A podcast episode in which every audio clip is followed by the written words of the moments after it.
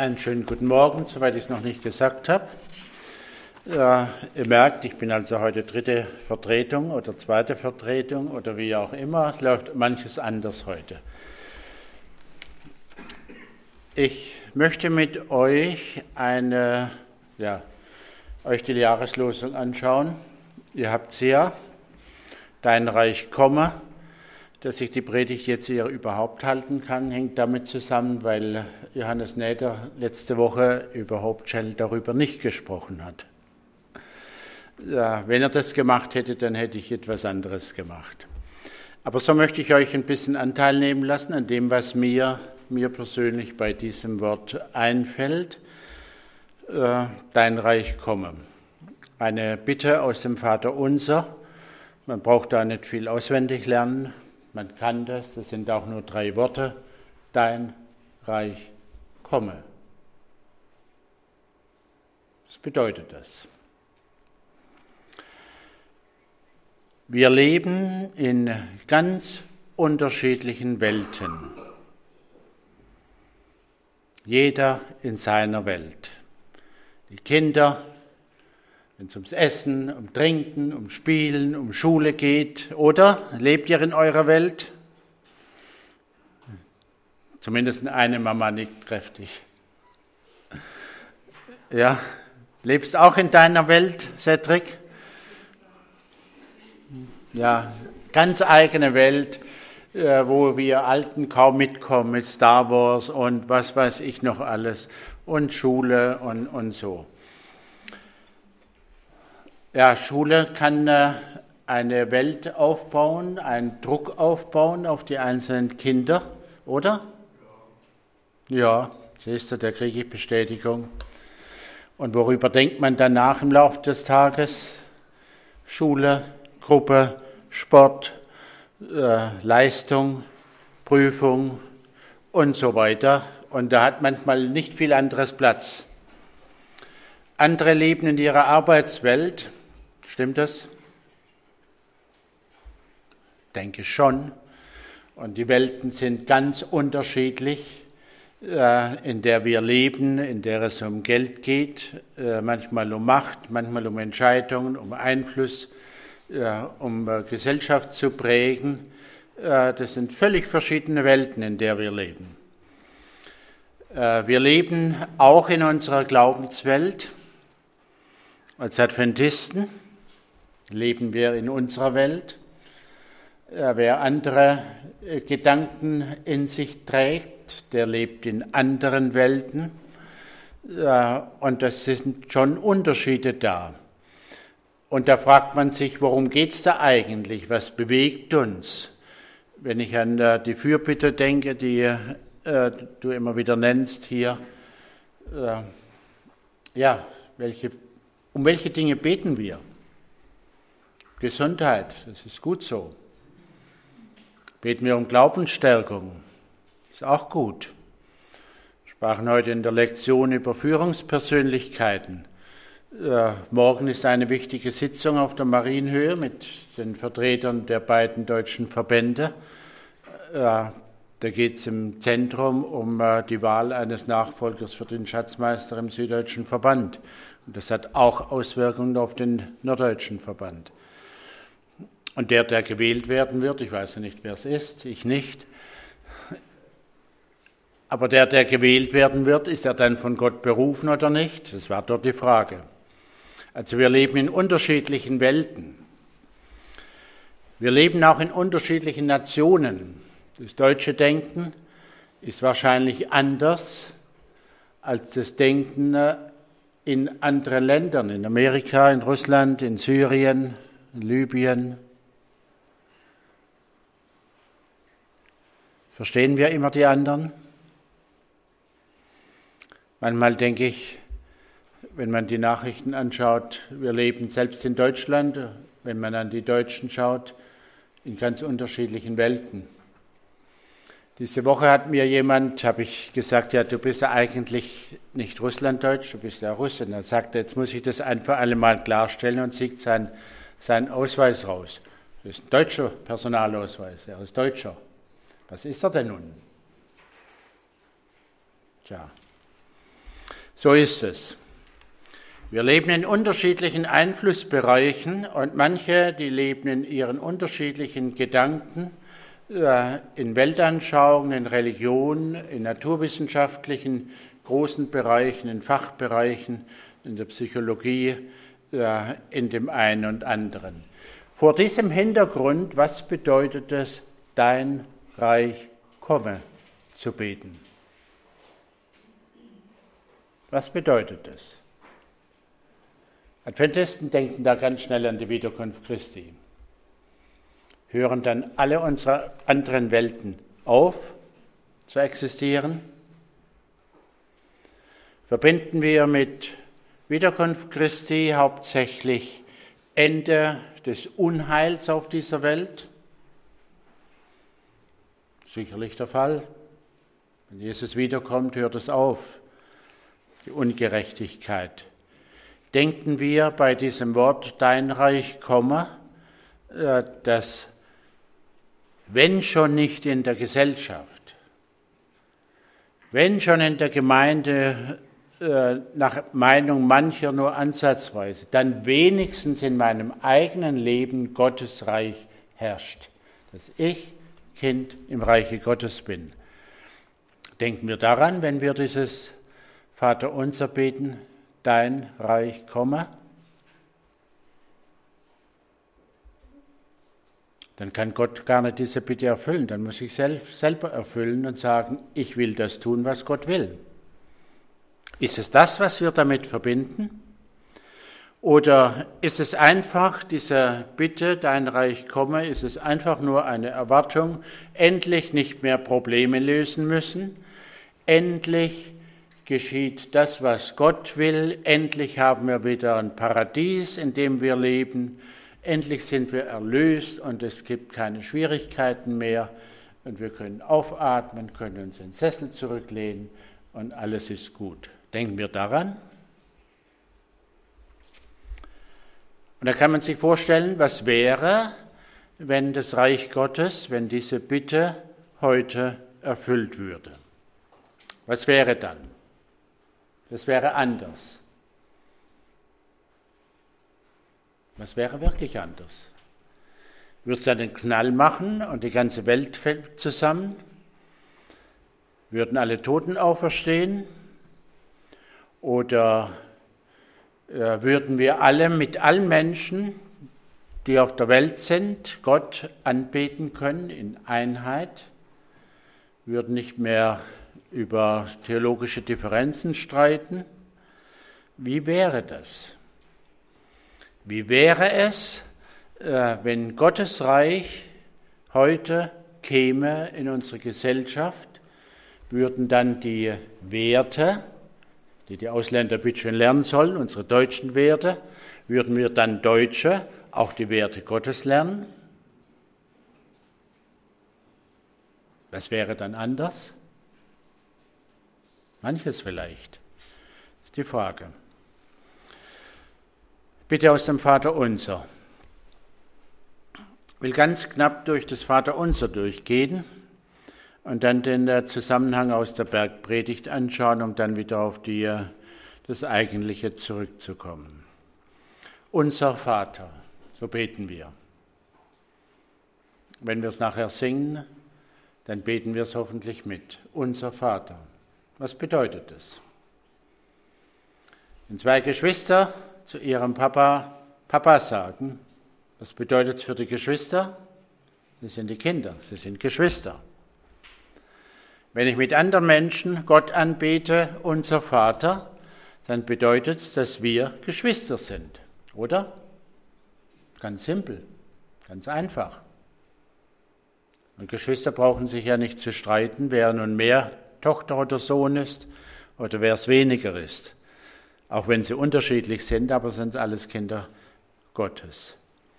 Hätte Auswirkungen auf unsere ganze Umgangsform mit solchen, die anders denken, die anders leben, die aus anderen Nationen, aus anderen Kirchen kommen, hätte große Auswirkungen. Unser Vater. Heiligung, dein Name werde geheiligt Wenn wir das hätten, wenn wir das mit anderen zusammen und wenn wir nur bei einer Beerdigung miteinander Vater unser beten, äh, würde das doch bedeuten, dass alle, die das von Herzen beten, wünschen, dass die ganze Ehre auf Gott gerichtet ist. Wie kann ich das machen? Nur indem ich das selber mache, indem ich Gottes Name heilige. Und das bedeutet, dass ich Gott anbete, dass ich ihn anerkenne, dass ich den Namen Gottes, also Gott, hochhalte, dass er Gott ist und nicht irgendeine philosophische Idee. Wenn dein Reich komme, heißt es nur, Gott wird dann alle Probleme lösen oder heißt es mehr? Dein Wille geschehe, eine schöne Bitte. Wenn Gottes Wille geschehen würde auf der Erde, gäbe es kein Leid. Dann würden alle Menschen nach Gott fragen und sich von Gott leiten lassen. Ich auch. Ihr auch. Dein Wille geschehe. Das wäre doch was, oder?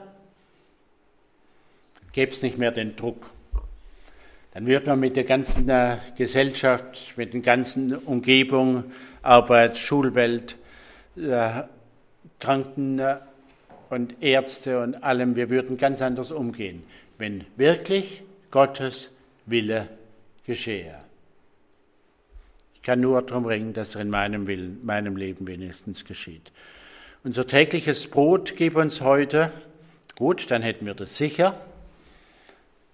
Alle anderen auch. Nebenbei, die Welt hätte genügend Lebensmittel, um alle über sieben Milliarden Menschen zu ernähren. Keine Frage.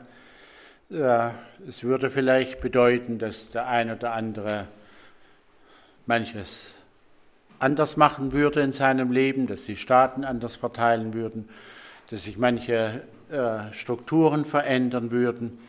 Aber es wäre doch was, wenn es keinen Hunger mehr gäbe auf diesem Globus, wenn alle genügend zu essen hätten. Dann könnte man sich um andere Dinge kümmern. Vergib uns unsere Schuld. Um Vergebung bittet nur jemand, der von seiner eigenen Sündhaftigkeit weiß. Angenommen, die Nationen höchster Ebene, die großen Herrscher dieser Welt würden nicht äh, Frieden schaffen wollen mit Waffen, sondern über Vergebung. Wäre das was Neues? Das wäre schon was Neues. Wenn es alle machen würde, wäre das von Erfolg gekrönt? Ich denke sicher, auf Dauer und uns von Gott führen lassen und um Vergebung bitten, dann würde das zum Ende vom Krieg führen, dann würde es zum Ende auch von Egoismen führen. Und dann betrifft es mich wieder selber.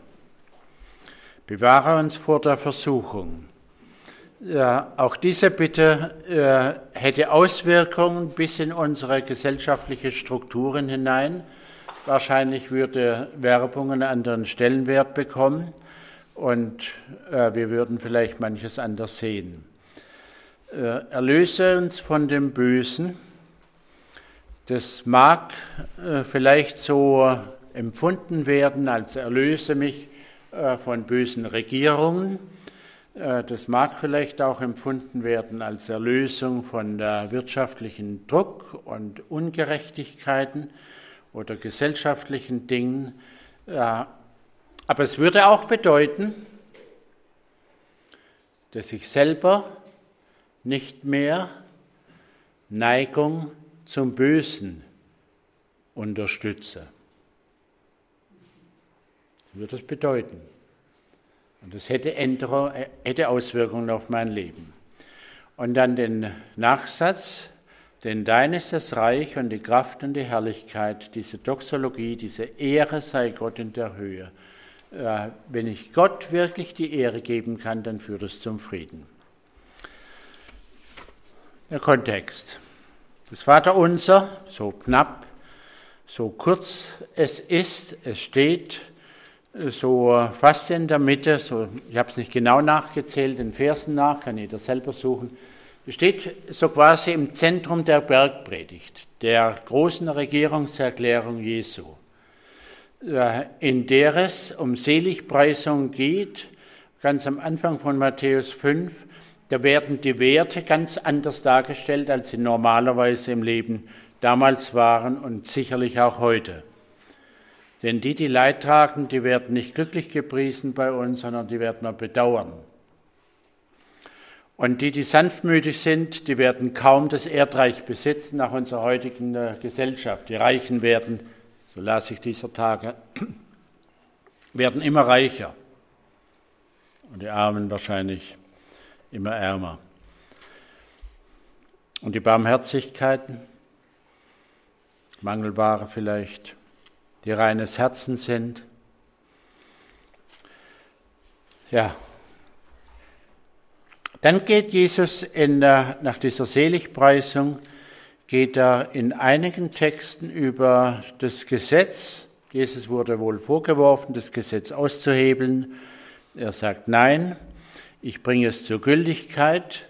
Ich bringe es so, dass Menschen, die das Gesetz Gottes achten, dass sie Licht sind, dass sie Salz der Erde sind, ein bewahrendes Element.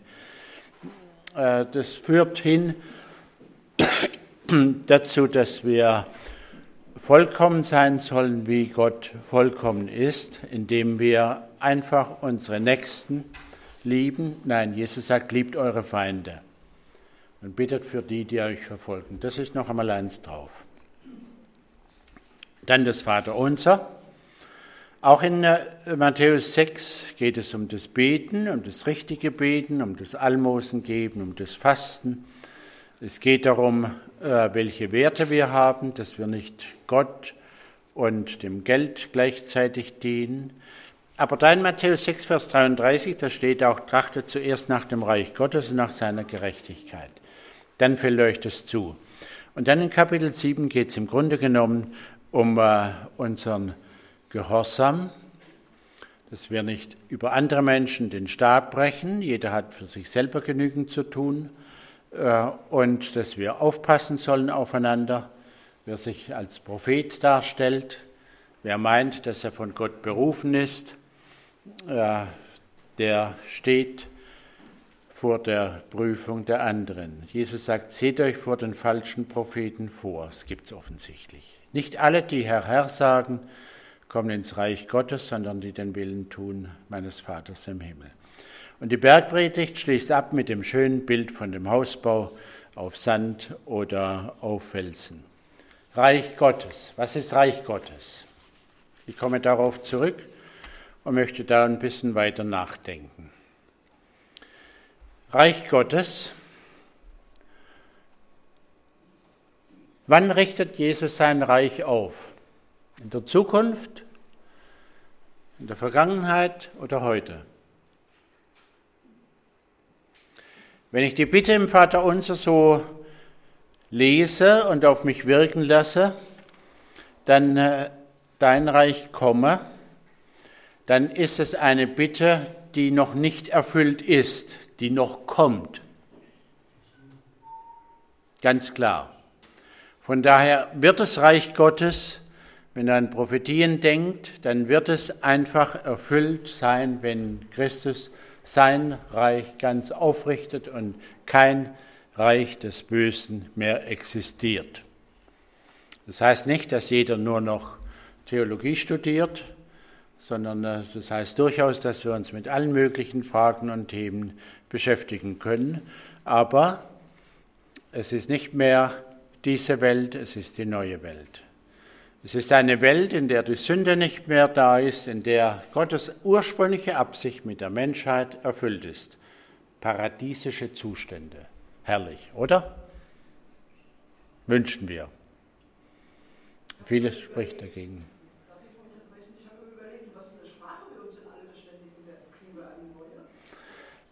Das mag völlig egal sein. Wir werden eine Sprache sprechen, die wir verstehen und die wir kapieren.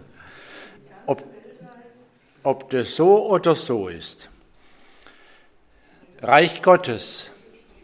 Jesus wurde mal gefragt, wann kommt das Reich Gottes? Und er hat gesagt, was wollt ihr denn lange diskutieren? Das Reich Gottes ist mitten unter euch. Ist das Reich Gottes schon da? Es ist da. Jeder Mensch, der in der Gesellschaft, im Ausland ist, und in eine Botschaft geht, ist im Land dieser Botschaft. Und da, wo Gott ist, da ist auch sein Reich. Und wenn ein Mensch in der Nähe Gottes ist, dann ist er in seinem Reich, obwohl er noch hier auf dieser Erde lebt. Insofern ist das Reich Gottes durchaus gegenwärtig im Leben eines jeden Menschen, der Gott vertraut, und der seine eigenen Ideen und seine eigenen Pläne dem großen Plan Gottes unterzuordnen bereit ist und der mit Überzeugung, betone, mit wirklicher Überzeugung beten kann, dein Wille geschehe, wenigstens bei mir. Das Reich Gottes äh, diese letzten Gedanken äh, führen dazu, dass wir denken, naja, das Reich Gottes ist eigentlich ein geistliches Reich. Das lässt sich nicht auf einen Ort begrenzen. Das ist nicht, äh, da gibt es keine Grenzen, die man, wo man den Pass zeigen muss. Das Reich Gottes ist eher, wie soll man sagen, eine Weltanschauung, eine Religion, ein Glaube.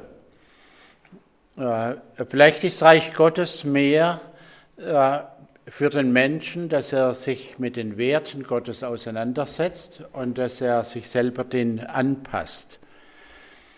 Vielleicht ist Reich Gottes, um es mit einem ganz klaren Wort zu sagen, Liebe und Verständnis statt Egoismus und Eigennutz. Ja, wenn ich manchmal schon gefragt habe, mit was für einem Kollegen, mit was für Nachbarn möchtest du lieber zusammen sein? Mit liebevollen oder mit egoistischen? Ja, was für eine dumme Frage. Äh, ganz einfach. Was für ein Mensch möchte ich selber sein? Verständnisvoller oder ein despotischer Mensch?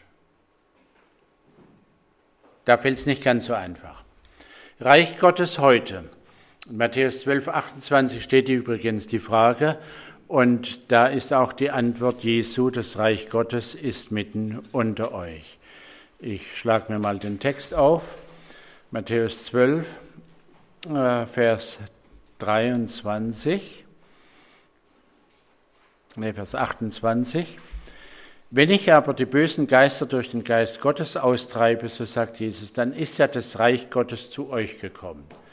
Äh, da geht es um äh, äh, um die Tatsache, dass Jesus Menschen geheilt hat äh, und die religiösen Führer hat gesagt, das macht er durch den Teufel. Und Jesus argumentiert, äh, wenn der Teufel den Teufel austreibt, dann ist er in sich uneins, dann kann das Reich nicht bestehen. Da geht es auch um Reich in gewisser Weise. Jedes Reich, das mit sich selbst uneins ist, wird verwüstet. Jede Stadt, jedes Haus, man kann es weiterführen auf was auch immer, das mit sich selbst uneins ist, kann nicht bestehen. Und dann sagt Jesus, wenn ich aber mit dem Geist Gottes Menschen gesund mache, dann ist das Reich Gottes zu euch gekommen. Also da, wo Jesus ist, da, wo Gott wirkt, da ist Reich Gottes. Was bedeutet das? Ich muss ich ganz schnell wieder äh, nachdenken und fragen, wirkt Gottes Geist nur bei mir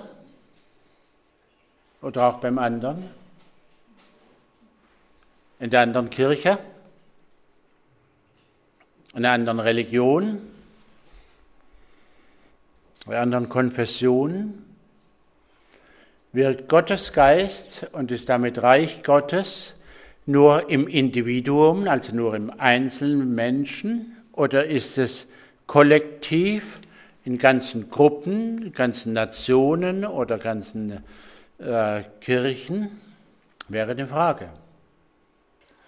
Ist das Reich Gottes etwas, was in mir ist und in der Gemeinde, in meiner Gemeinde, nach dem Kriterium, das Jesus hier nennt, wenn ich die bösen Geister äh, durch Gottes Geist austreibe, ist das Reich Gottes zu euch gekommen. Wenn also der Geist Gottes wirkt, dann ist da Reich Gottes.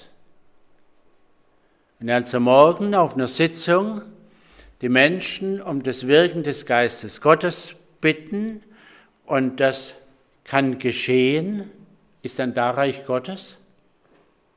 Darf man das so sagen? Ist Reich Gottes in uns, wenn wir Liebe üben? Liebe zum Nächsten? Gar nicht immer so leicht zu beantworten, oder? Ich bin jedenfalls sehr nachdenklich geworden, als ich darüber geredet habe, nachgedacht habe, äh, diese Andacht zusammengestellt habe. Wenn ich die Fragen stelle für mich oder ihr vielleicht für euch, äh, dann fordert die Frage förmlich eine Bewertung, eine Antwort.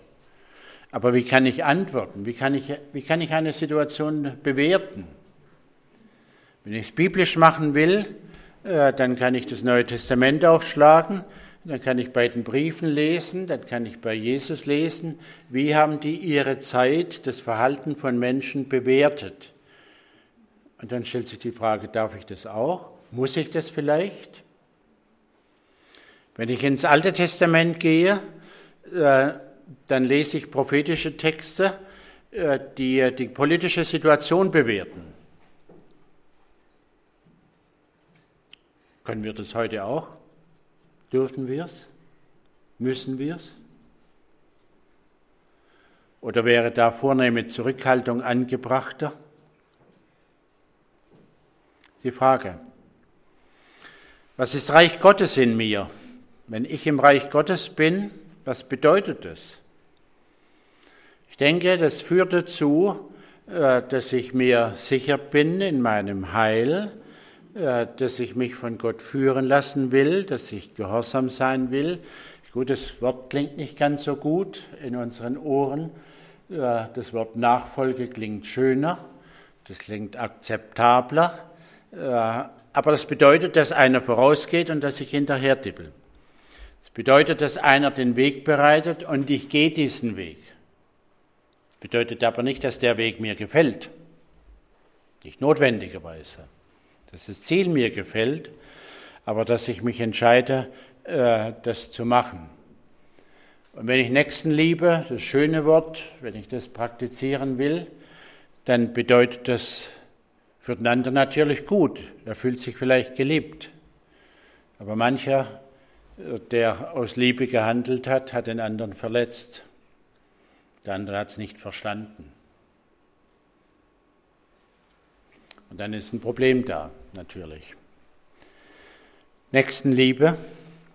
Wenn ich Nächstenliebe praktiziere, äh, dann geschieht da ein Stückchen Reich Gottes. Auch bei denen, die den Flüchtlingen helfen.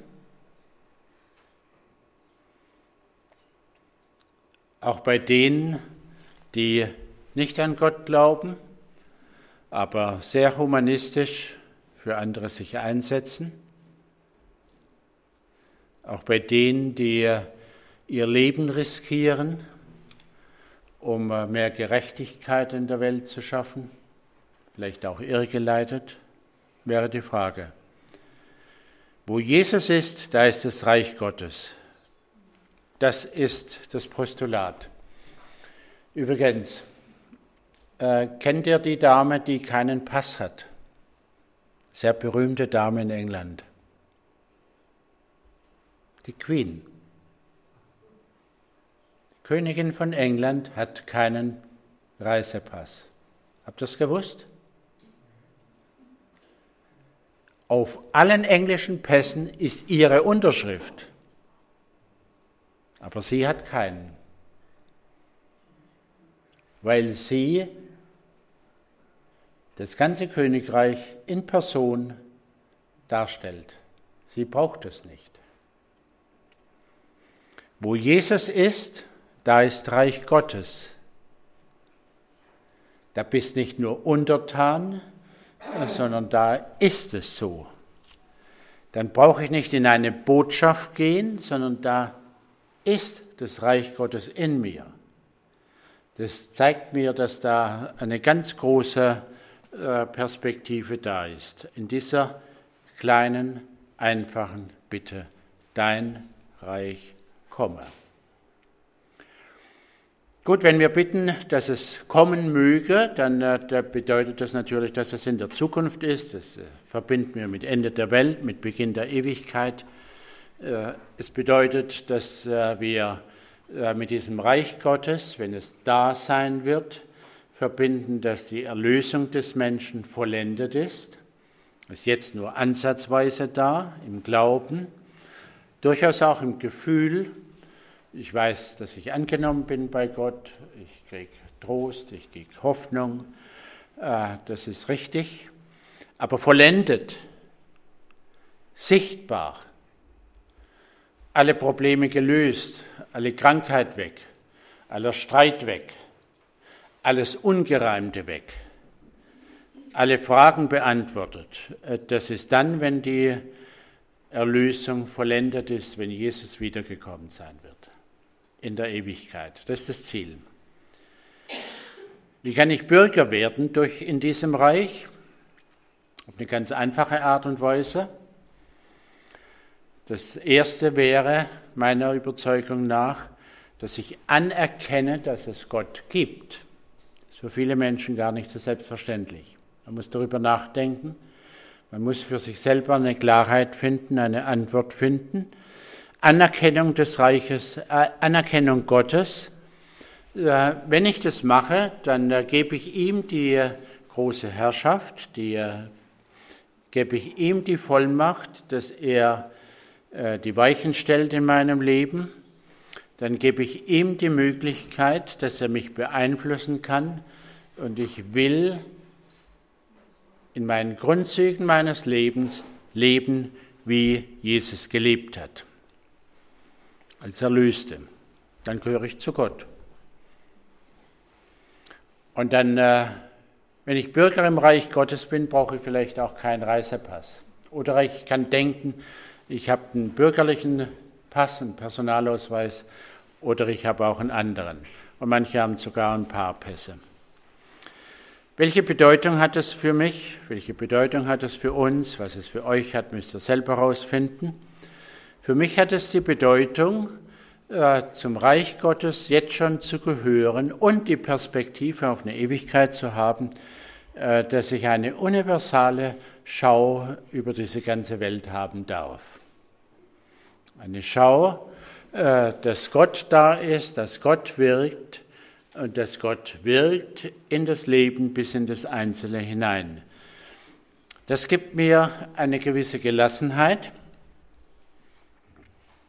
Eine ganze Reihe von Menschen, auch von Meinungsbildnern in unserer Gesellschaft, haben für dieses Jahr äh, eher gedämpfte Erwartungen, wenn nicht gar Befürchtungen wenn ich Bürger im Reich Gottes bin, das Reich Gottes in mir sein darf, dann kann ich das relativ gelassen angehen.